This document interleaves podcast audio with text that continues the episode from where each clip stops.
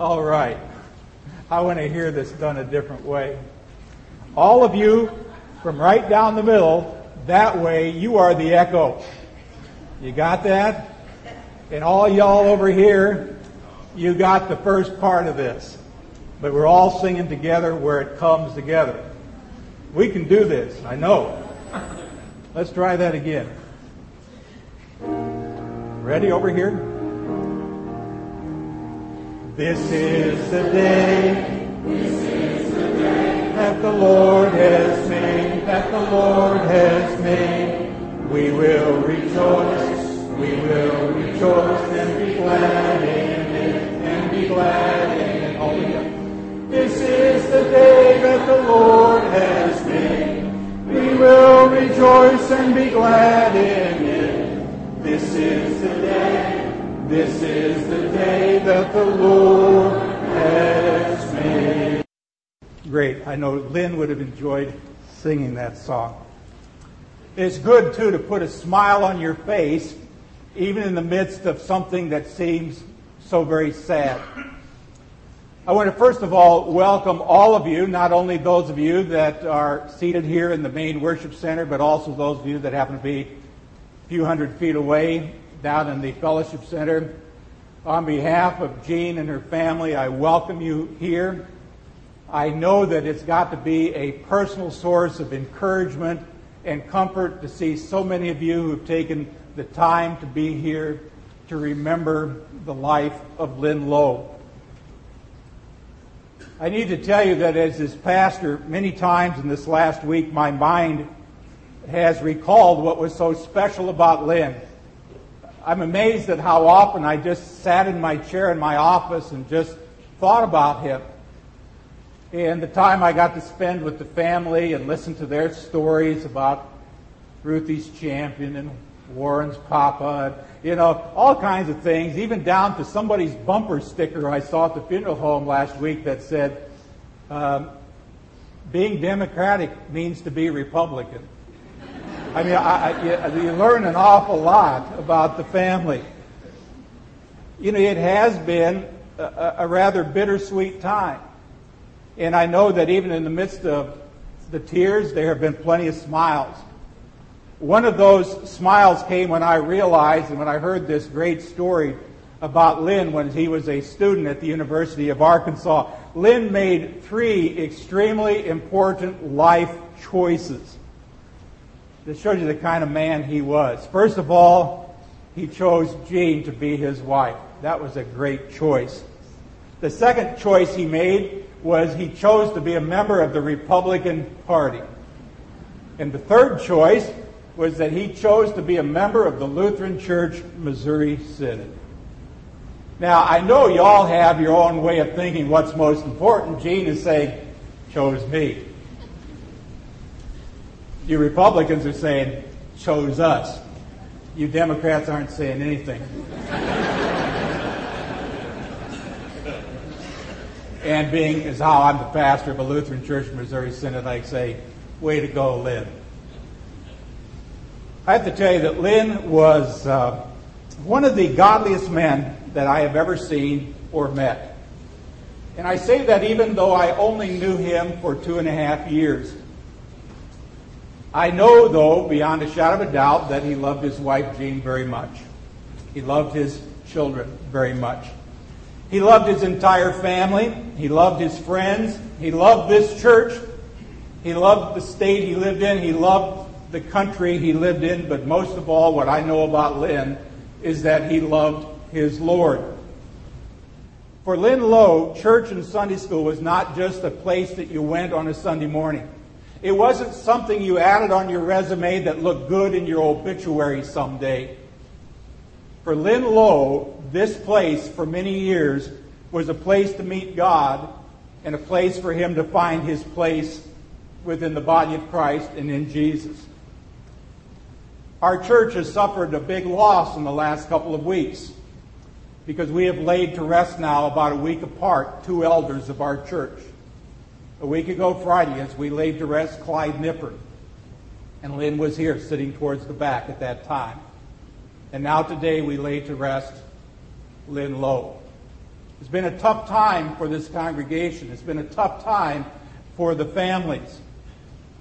Sometimes you begin to wonder does anybody else begin to feel what we feel?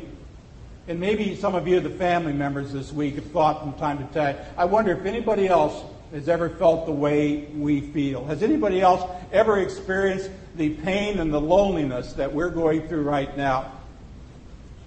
Well, although it's true that no one knows exactly how we feel, other people have experienced the devastation of the loss of a loved one. The experience of one such person is recorded in the Bible in the book of Job. Job had it all. I want to tell you a little bit about him. Job had 10 children. Job was a farmer, kind of like Lynn. He had fields of livestock, he had an abundance of land, he had a house full of servants, and he had a substantial stash of cash, if you believe what the Bible says. But then, without warning, kind of like a hurricane, kind of like an avalanche, adversity struck that family. He lost his livestock, he lost his crops, he lost his land, he lost his servants, and if you can believe it, he lost all ten children. But soon after that, he lost the last vestige of being a human. He lost his health as he sat there, body covered from head to toe with boils.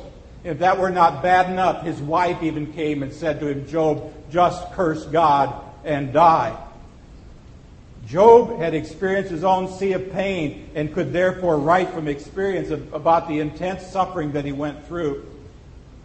But in the midst of this suffering, in the midst of Job's pain, he had a profound statement of faith, and that's what I want to share with you today. It comes from the 19th chapter of Job. It's printed for you in your worshipful. Let me read it to you. It said, For I know that my Redeemer lives, and he shall stand at the latter day upon the earth.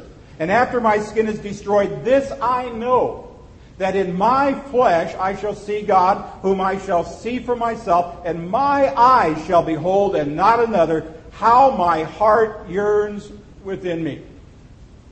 Those of you that are Christians probably know that typically on Easter Sunday we sing some of those words. We sing as the organ blares and as the horns blow and the timpanis roll, I know that my Redeemer lives. I hope you caught Job's certainty in that passage.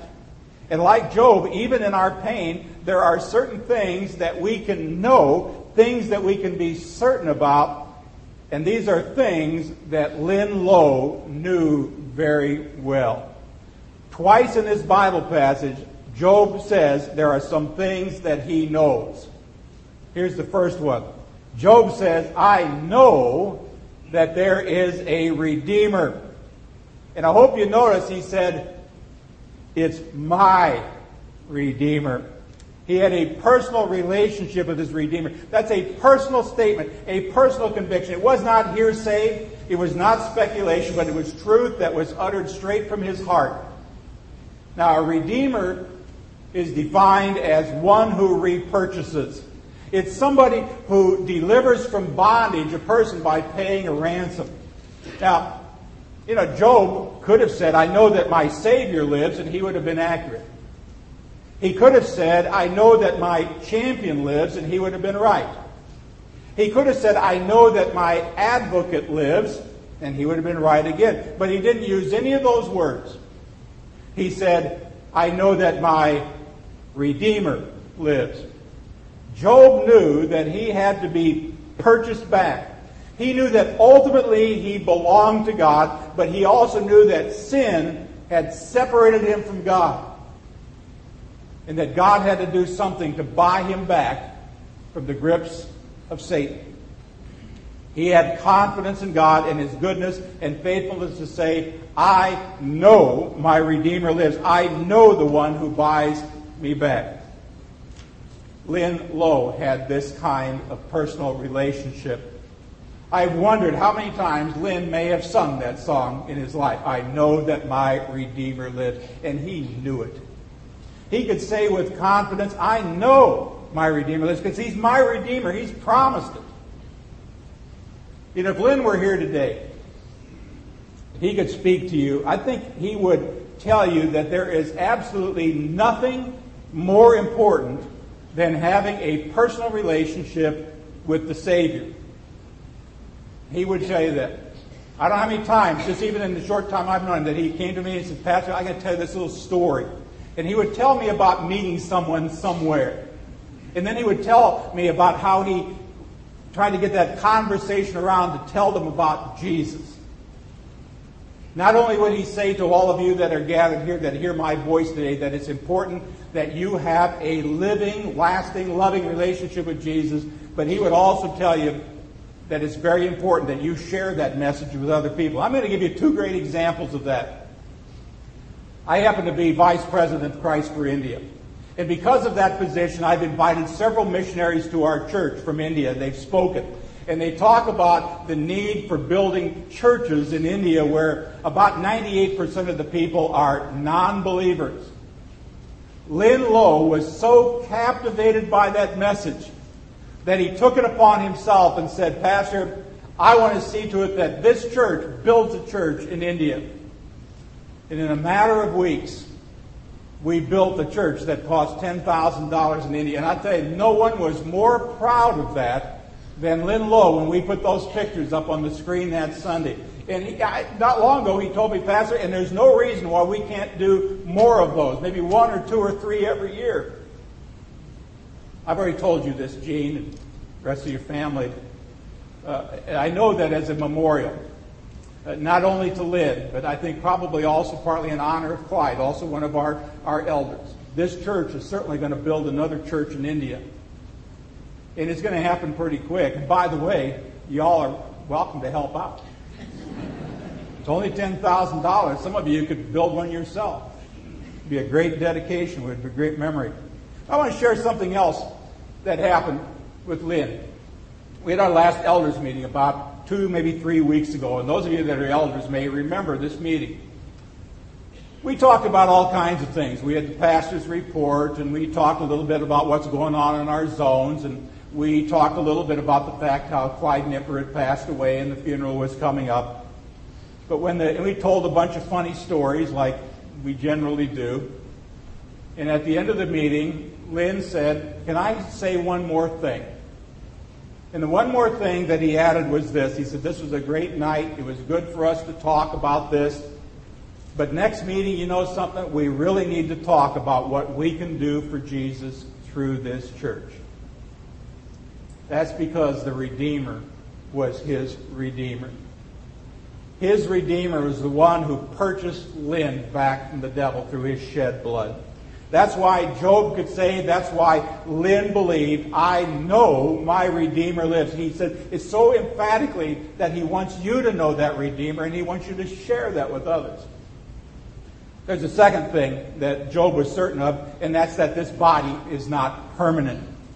Job said, after my skin has been destroyed. Well, Paul several hundred years later said, For we know that if this earthly house, this tent is destroyed, we have a building from God, a house not made with hands, eternal in heaven.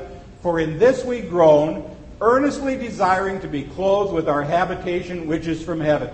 So we are always confident, knowing that while we are at home in this body, we are absent from the Lord. We've been going through a study of Revelation in adult Bible class. Lynn has made it through virtually every chapter except for the last one that we'll cover this Sunday, which is called What's Heaven Like? Wouldn't it be great to have him back to have him tell us? He didn't need this last chapter, folks. He's already there with that new body. Here's the third thing Job was certain of, and that's that death is not an end. Job says that even after his body's been destroyed, that he will continue to exist. He's certain that this will not be the end of him.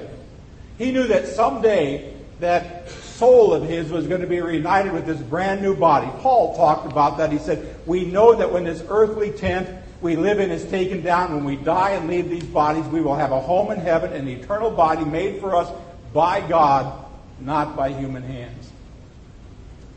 Lynn was a craftsman in many ways, but he, he, he doesn't compare with what God can do not only preparing his place, but yeah, gee, just like that necklace. God could do that one better. Maybe Lynn's going to show him how. Fourth, Job also expressed his confidence that he would see God. He said, I shall see God, whom I shall see for myself, and my eyes shall behold, and not another. See, Job is, is certain that this experience for him is going to be very personal, that's going to be very real. And friends, what Lynn Lowe believed by faith, he now sees by sight. For that moment that he took his last breath on this earth, he took his next breath in heaven, and there he was in God's presence, seeing him face to face, just as God had promised. Now, Job's joyful exclamation was, My eyes shall behold him. How my heart yearns within me. Now, you could translate that very literally that says, I'm overwhelmed by the thought of seeing God. Can you imagine what that's going to be like to see God face to face, to walk arm in arm with Jesus? Now, Lynn, who knew his Bible very well, and that's why I like to use him he was teaching before I got here, and every time I would leave, Lynn would take my spot. And when I was laid up this last year, I got to sit there for about four or five weeks and listen to Lynn share from God's Word. He knew His Word. I think one word he would share today comes from 2 Corinthians, where it says, I would prefer to be away from the body and at home with the Lord. It would be extremely selfish for us today to have Lynn back for he is where his life of faith prepared him to be. I can't bring him back. No one can, but I believe he'd want you to know that you too can have the same joy that Job describes and that he now possesses. This joy is found in having this personal relationship with Jesus Christ. Jesus said in the gospel, I am the resurrection and the life. He who believes in me, though he may die, he shall live. And whoever lives and believes in me shall never die. You know, right now it's it's hard.